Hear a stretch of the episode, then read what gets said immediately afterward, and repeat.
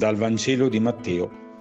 In quel tempo Gesù disse ai suoi discepoli, Se la vostra giustizia non supererà quella degli scribi e dei farisei, non entrerete nel regno dei cieli. Avete inteso che fu detto agli antichi non ucciderai. Chi avrà ucciso dovrà essere sottoposto a giudizio. Ma io vi dico, chiunque si adira con il proprio fratello dovrà essere sottoposto a giudizio. Chi poi dice al fratello stupido dovrà essere sottoposto al sinedrio e chi gli dice pazzo sarà destinato al fuoco della genna.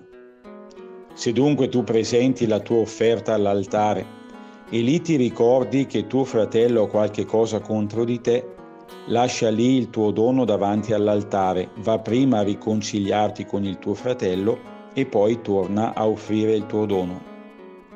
Mettiti presto d'accordo con il tuo avversario mentre sei in cammino con lui, perché l'avversario non ti consegna al giudice e il giudice alla guardia, e tu venga gettato in prigione.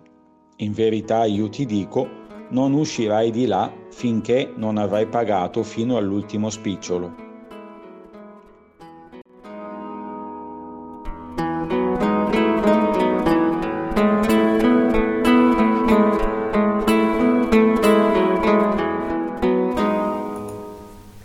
Le tue parole fanno male, sono pungenti come spine. È l'inizio di una canzone di Cesare Cremonini.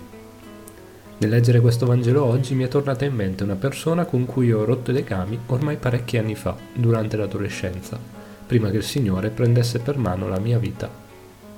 Ricordo molto bene le ultime parole che ci siamo scambiati prima di allontanarci e tutte quelle che sono uscite dalla mia bocca nei giorni successivi. Non parole buone, ma parole che feriscono, che fanno male. L'ira è un sentimento che si nasconde negli angoli più bui del cuore, come una bestia pronta ad assalire la sua preda. È questa la radice nascosta di quell'aggressività che avvelena la relazione fraterna.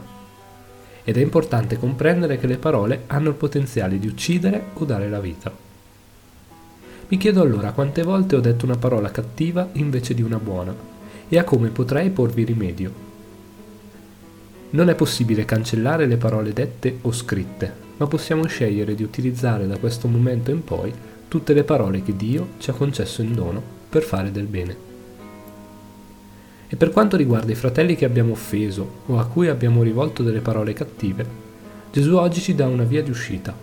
Ci dice che possiamo provare la via della riconciliazione attraverso gesti concreti che esprimano l'amore vero. Un abbraccio, un bacio reale, un gesto d'affetto. Oggi provo a dire una parola buona ad ogni persona che incontro.